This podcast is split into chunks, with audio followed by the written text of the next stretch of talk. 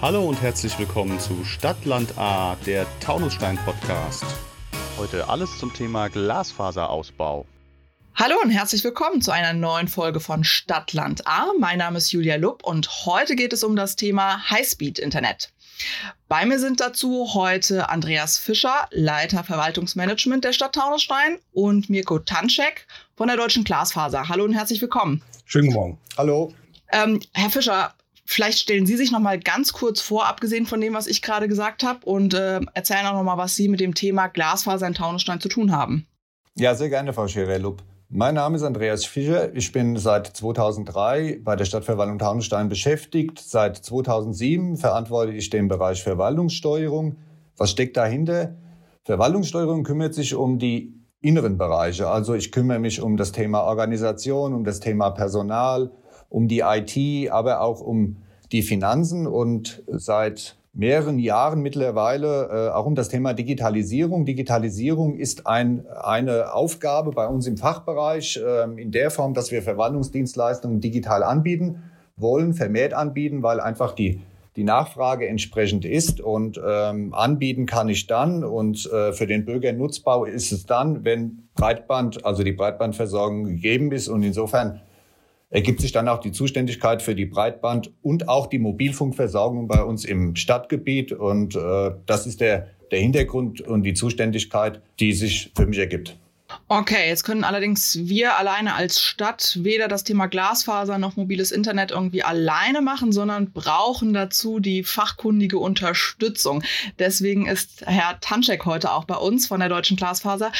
Vielleicht können Sie noch mal ganz kurz ähm, erklären, was haben Sie denn mit dem Thema Glasfaser in Taunusstein konkret zu tun? Ja, schönen guten Morgen nochmal. Ähm, mein Name ist Mirko Tanschek, ich bin Projektleiter bei Deutsche Glasfaser. Ähm, bin 45 Jahre alt, mache das Thema schon seit 2012 beim Unternehmen Deutsche Glasfaser. Das Unternehmen ist 2011 gegründet worden und ähm, ich bin mit meinem Team zuständig dafür, dass wir eine entsprechende Quote in den Ausbaugebieten erreichen können das haben Sie sicherlich in Taunusstein auch schon festgestellt. 40 Prozent der anschließbaren Haushalte werden von uns benötigt, um äh, tatsächlich das schnelle Internet, das Highspeed-Internet auch in die ersten drei Stadtteile Hambach, Orlen und Niederlebach in Taunusstein zu bringen.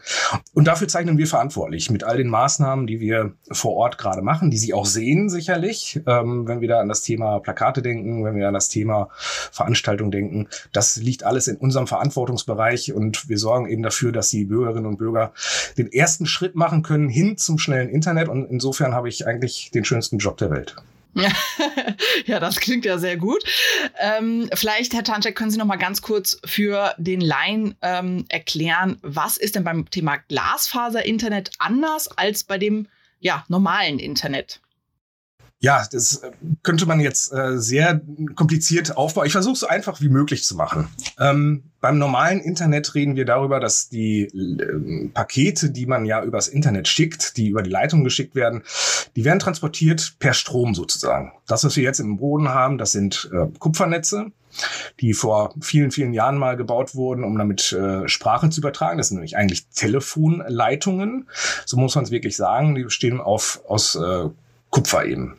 Kupfer hat allerdings ähm, ein paar Nachteile. Zum Beispiel ist ähm, die Überstrahlung per Strom relativ anfällig für äußere Einwirkungen wie elektromagnetische Strahlung. Das kann passieren, wenn diese Kupfer-Internetleitung zum Beispiel neben einer Stromleitung liegt.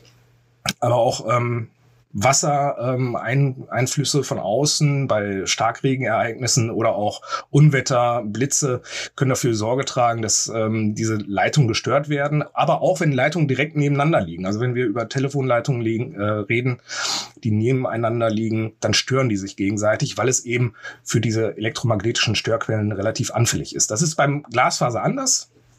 Wir übertragen Daten, das ist das, was wir im Internet tun. Daten sind 0 und 1 und da kann man sagen, Licht an, Licht aus. Und das ist das, was wir über Glasfaser tatsächlich darstellen können. Und das macht das Ganze relativ schnell, schneller als äh, beim Kupfer auf jeden Fall und auch sehr stabil. Okay, das heißt, im, äh, sozusagen jetzt ganz verkürzt, ähm, man hat mehr, man hat noch schnelleres Internet, als das heute eben über Kupfer überhaupt möglich ist. Also genau. sozusagen, ja. Richtig. Ähm, und wofür brauche ich das jetzt als Normalbürger? Reicht da nicht die Kupferleitung? Ja, gut, das ist, ähm, das ist die Gretchenfrage eigentlich. Also da muss man immer gucken, aus welcher Sicht betrachte ich das Ganze. Ich setze mir mal die Brille eines Immobilienbesitzers auf und wenn ich mir die aufsetze, dann ähm, gucke ich, dass meine Immobilie in Wert zumindest nicht verliert, vielleicht sogar ein bisschen steigt. Das kann ich erreichen erstmal durch Warten, Baupreise, in der, äh, Baupreise steigen.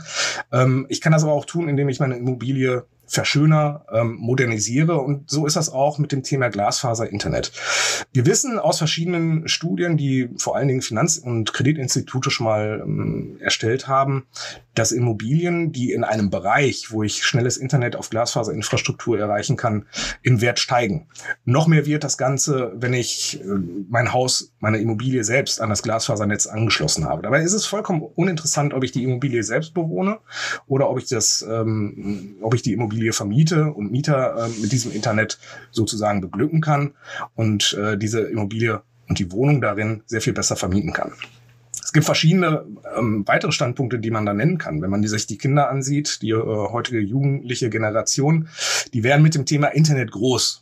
Ja, man sagt ja auch Neudeutsch dazu, das sind äh, Digital Natives, die gehen da wie selbstverständlich mit um, die werden es in Zukunft noch mehr brauchen. Als Immobilienbesitzer kann ich auch von zu Hause aus arbeiten, das haben wir gerade in der Pandemie kennengelernt. Wenn ich da ähm, über ein schnelles Internet verfüge, dann macht das sehr viel mehr und äh, sehr viel mehr Spaß, wenn ich von zu Hause aus arbeiten kann und über gute Zugriffszeiten verfüge. Man kann die ältere Generation nehmen, die uns ganz häufig fragen, wofür brauchen wir das denn noch? Und da gibt's Beispiele für Assistenzsysteme. Ja, das ganze Thema hat früher mal angefangen mit dem kleinen roten Knopf, dem sogenannten Hausnotruf.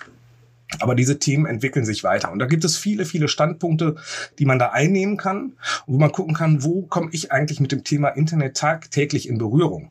Und überall, wo ich mit dem Thema Internet in Berührung komme, da hilft Glasfaserinfrastruktur, weil es eben die zukunftsträchtige und die zukunftsfähige Übertragungsart generell ist. Nicht umsonst sind ähm, die transatlantischen, aber auch die interkontinentalen Weitverkehrsverbindungen alles schon auf Glasfaser-Internet umgestellt worden. Da gibt es keine Kupferleitung mehr. Okay, das heißt also auch vor allem für die Perspektive, weil höchstwahrscheinlich in Zukunft eher mehr Datenmengen übertragen werden, sei es jetzt über Videokonferenzen, Videostreaming und solche Dinge, Richtig. als genau. weniger. Okay. Herr Fischer, Hambach, Orlen und Niederlippach können sich jetzt aktuell für Glasfaser entscheiden. Die sind jetzt noch äh, bis zum 13. September ähm, ja in dieser Entscheidungsphase, die Herr Tanschek eben schon erwähnt hat. Äh, erwähnt hat. Wie kam es dazu, dass gerade diese drei Stadtteile ähm, sich dafür entscheiden können, also dass da jetzt Glasfaser kommt? Und ähm, ja, wie hat sich das überhaupt entwickelt? Ja, grundsätzlich haben wir natürlich als Kommune das Ziel, flächendeckend äh, bei uns in Taunusstein Breitband anzubieten. Bei der Breitbandversorgung ist es leider nur so, dass wir selbst das nicht so gestalten können, wie wir uns das vorstellen. Wir brauchen Partner. Auf der einen Seite ein Kommunikationsanbieter, der sich bereit erklärt, bei uns dieses Breitband eben anzubieten. Auf der anderen Seite aber auch die Bürgerinnen und Bürger, die über ihre Nachfrage letztendlich aktiv selbst entscheiden, ob es zu einer Breitbandversorgung flächendeckend kommt oder nicht. Das, was wir tun können, ist äh, die permanente Kommunikation mit den, äh, mit den Anbietern und die Fragestellung, wäret ihr bereit, bei uns die Breitbandversorgung durchzuführen? Wir informieren über Möglichkeiten äh, der Kooperation, wenn es bei uns Baumaßnahmen gibt, wenn es bei uns äh, Planungen gibt über Neubaugebiete, eben das Angebot an die Kommunikationsanbieter, sich dort bei den Baumaßnahmen äh, zu beteiligen und eben Glasfaser in die Fläche zu verlegen. Und konkret jetzt für diese drei Stadtteile, die Sie angesprochen haben, war es eben so, dass die Deutsche Glasfaser auf uns zugekommen ist und das Angebot unterbreitet hat, diese drei Stadtteile auszubauen. Da denkt man als Kommune bei solch einem Angebot nicht lange nach. Äh, man verhandelt kurz und äh, versucht dann zusammen mit, äh, in dem Fall eben der deutschen Glasfaser, diese Angebote so zu gestalten, dass es attraktiv ist, dass die Belastung für die Bürger möglichst gering ist und dass dann eben gewährleistet wird über die Baumaßnahme, dass nachhaltig diese Breitbandversorgung gegeben ist. Und an dieser Stelle dann auch schon der Appell, sich genau zu überlegen, ob man diese Möglichkeit nutzt, weil jetzt besteht konkret in diesen drei Stadtteilen für die Bürgerinnen und Bürger die Möglichkeit, eben nachhaltig die Versorgung mit Hochleistungsinternet sicherzustellen. Okay, und was ist mit den anderen Stadtteilen, die wir da haben? Ähm, ist die Stadt da auch dran und wann gibt es da Glasfasernetz?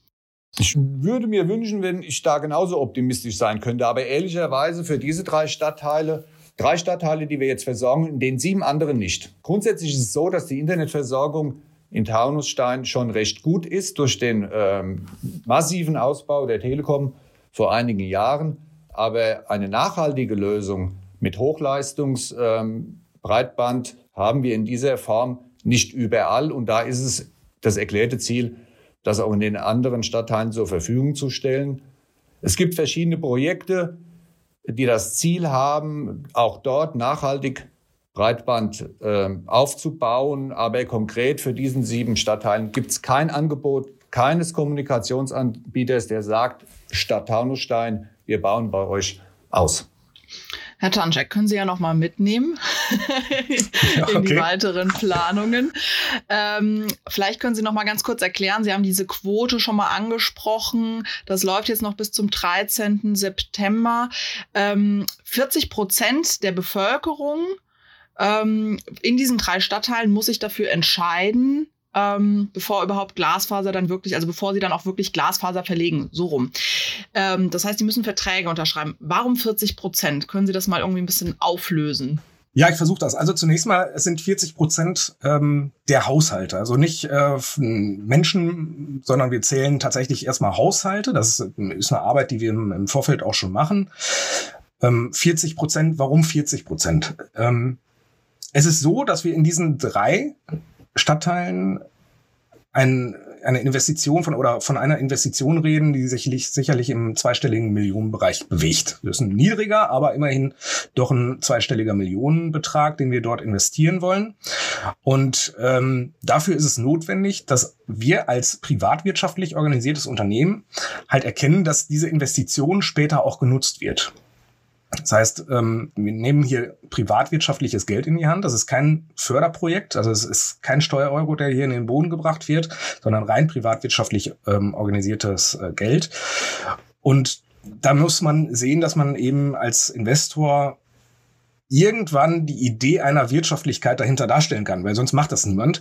Und ähm, dafür sind die 40 Prozent Anschlussquote letztlich erforderlich. Mit 40 Prozent ist das Netz noch nicht bezahlt. Das muss man auch ganz klar sagen. Das dauert eine ganze Zeit, wenn man bei 40 Prozent bleibt. Aber wir versuchen, und das ist eben dann auch unser Ansporn, in Qualität und Preis so attraktiv zu sein, dass auch mehr Bürgerinnen und Bürger auf diesen Zug Glasfaser-Internet aufspringen. Die ersten 40 Prozent haben, haben dort einen großen Vorteil. Sie sind nämlich von der Anschlussgebühr befreit. Das ist nach dem 13.09. nicht mehr so. Da greift unsere Preisliste. Da sind dann mindestens 750 Euro zu bezahlen. Aber bis zum 13.09., wer sich bis dahin entscheidet in den drei ersten Stadtteilen, hat eben die Chance, ähm, das Glasfaser-Internet ohne Baukostenzuschuss letztlich zu bekommen. Und dafür sind diese 40 Prozent letztlich da, um zu sehen, es kann eine Wirtschaftlichkeit geben. Die Bürgerinnen und Bürger sind bereit, Glasfaserinfrastruktur zu nutzen. Und äh, dann sind wir eben auch bereit, diesen Millionenbetrag zu investieren. Okay, also die Nachfrage ist so ein bisschen der Punkt dann auch für die Zukunft, damit sich das rechnet. Was passiert denn, Herr Tanczek, wenn es jetzt 38 Prozent werden? Ja gut, Stand heute sind wir bei 35 Prozent. Letzte Woche waren wir noch bei 3, äh, 31 Prozent, wenn ich das äh, richtig im Kopf habe. Von daher ähm, sind die 38 in der nächsten Woche schon sehr wahrscheinlich. Die werden wir mit Sicherheit, äh, mit Sicherheit erreichen. Ich bin auch sehr optimistisch, dass wir die 40 Prozent erreichen, weshalb ich mich eigentlich über die 38 gar nicht unterhalten möchte. Ähm, denn das Ziel sind 40 und die werden wir auch bekommen. Aber wenn es 38 werden, dann ähm, sicherlich, Herr Fischer, da müssen wir beide uns nochmal unterhalten, äh, gemeinsam mit der Verwaltungsspitze, um zu entscheiden, wie gehen wir denn jetzt weiter vor. Bei 38 Prozent kann ich mir vorstellen, dass wir sagen, okay, lass uns noch mal ein, zwei Wochen verlängern und dann werden wir die 40 auch bekommen. Also bei 38 Prozent gehen wir ein Projekt so schnell nicht auf.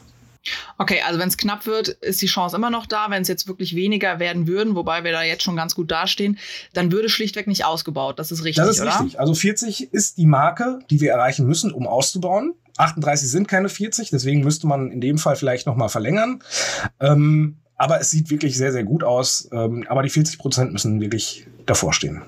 Okay, und das heißt, nur um das nochmal zusammenzufassen, wenn wir die 40 Prozent bekommen, ähm, dann wird ausgebaut. Dann haben alle die, die vor dem 13.09. unterschrieben haben, sozusagen ein Schnäppchen gemacht. Richtig.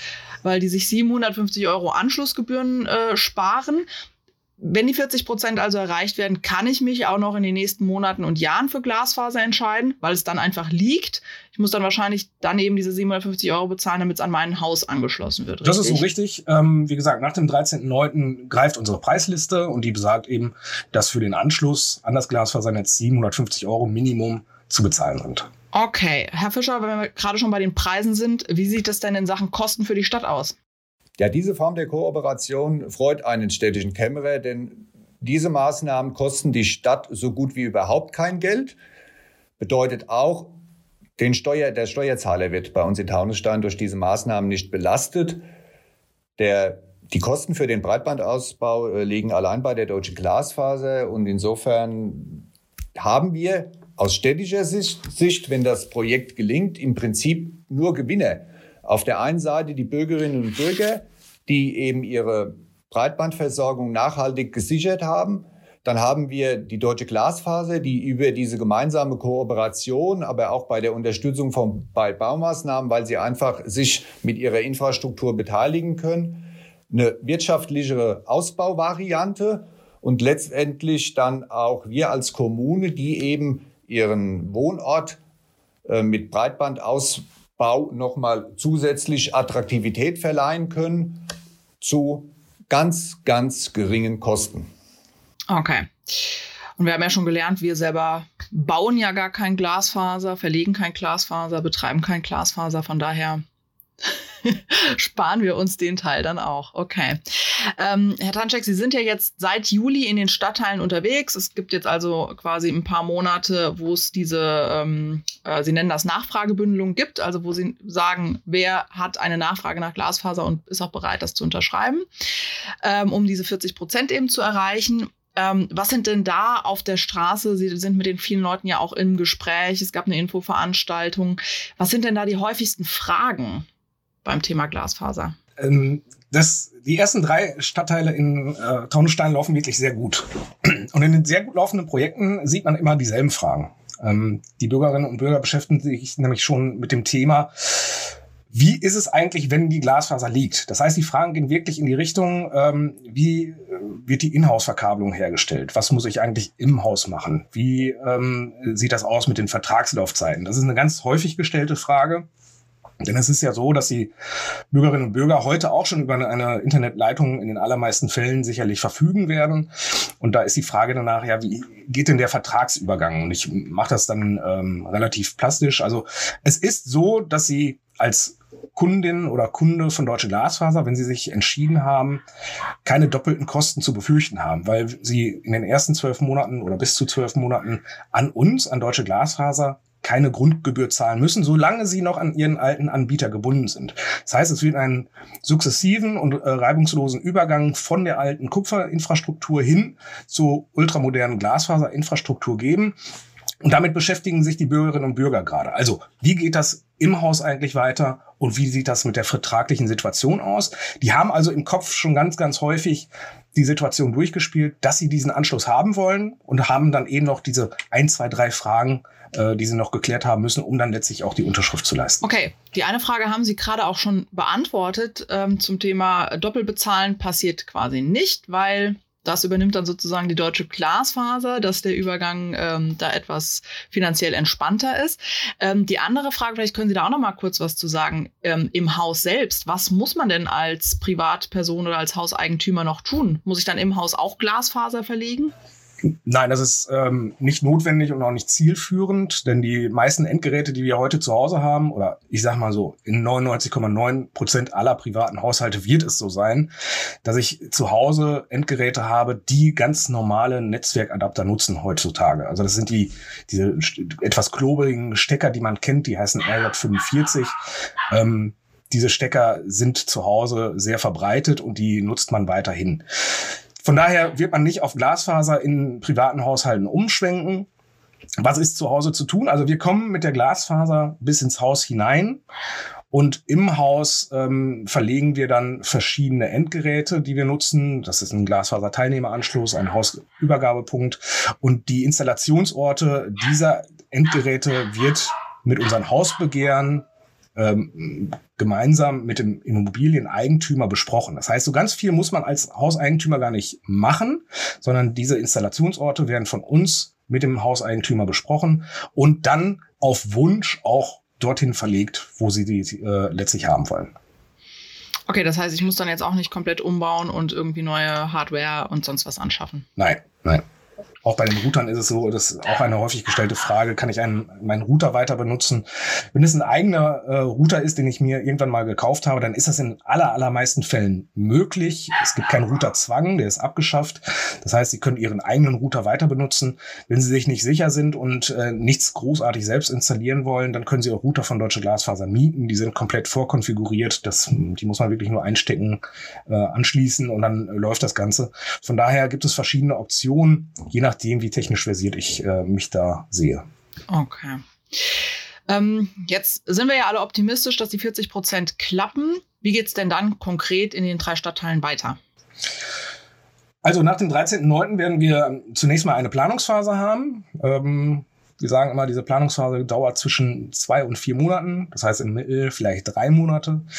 Ähm, in der Planungsphase wird das Netz, was wir natürlich in einer groben Planung schon vorliegen haben, nochmal fein geplant. Wir wissen dann, wo sind unsere ersten 40 Prozent Kunden. Ähm, und auf Basis dessen können wir das Netz dann fein planen.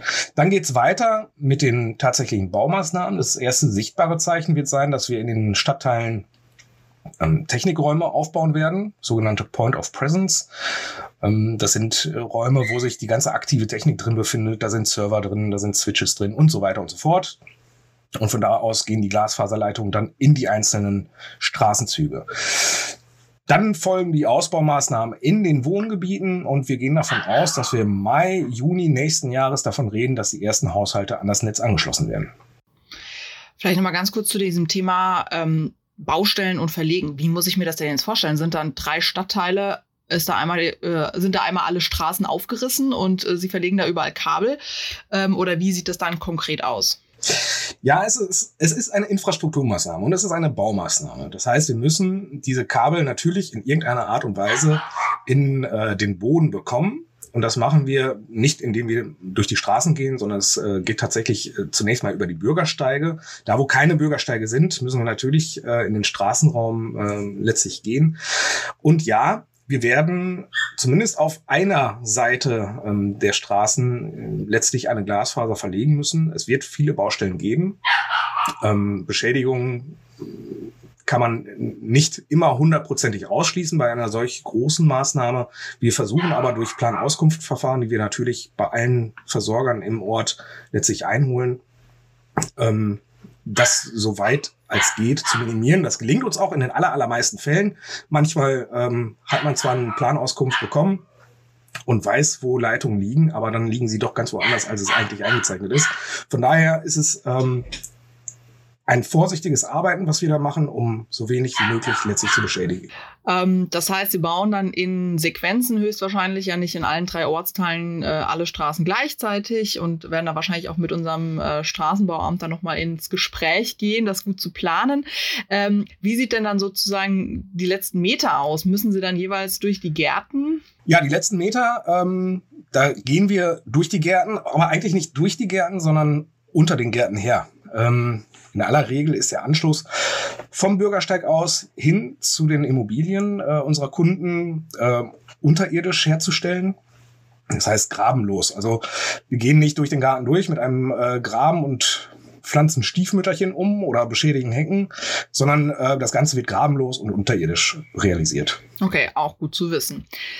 Alles klar, ich glaube, dann haben wir so die wichtigsten Fragen rund um das Thema Glasfaser in Taunusstein äh, beantwortet. Herr Tanschek, vielleicht können Sie als allerletzte Frage noch mal ganz konkret sagen, Sie haben es eben erwähnt, ab wann kann man das Glasfaser in Taunusstein voraussichtlich in Hambach, Niederlippach, Orlen dann auch benutzen? Ja, gut, äh, wir haben eben schon gehört, ich habe es ein bisschen ähm, in die Zukunft natürlich gesprochen, aber wir haben schon gehört, dass es äh, natürlich eine Tiefbaumaßnahme ist, eine Infrastrukturmaßnahme. Dazwischen ist immer ein Winter. Und äh, abhängig von diesem Winter, jetzt gehen wir mal einfach von einem milden und nicht zu nassen Winter aus. Ähm, also unsere Planung besagt, dass wir im Mai Juni die ersten Anschlüsse freischalten wollen. Also die werden auch nicht äh, am Tag X alle gleichzeitig freigeschaltet in den drei Stadtteilen, sondern das erfolgt sukzessive. Aber Mitte des Jahres 2022. Richtig. Da soll es erfolgen und ähm, man kann in aller Regel sagen, circa vier bis fünf Monate danach sind auch die letzten Hausanschlüsse fertiggestellt.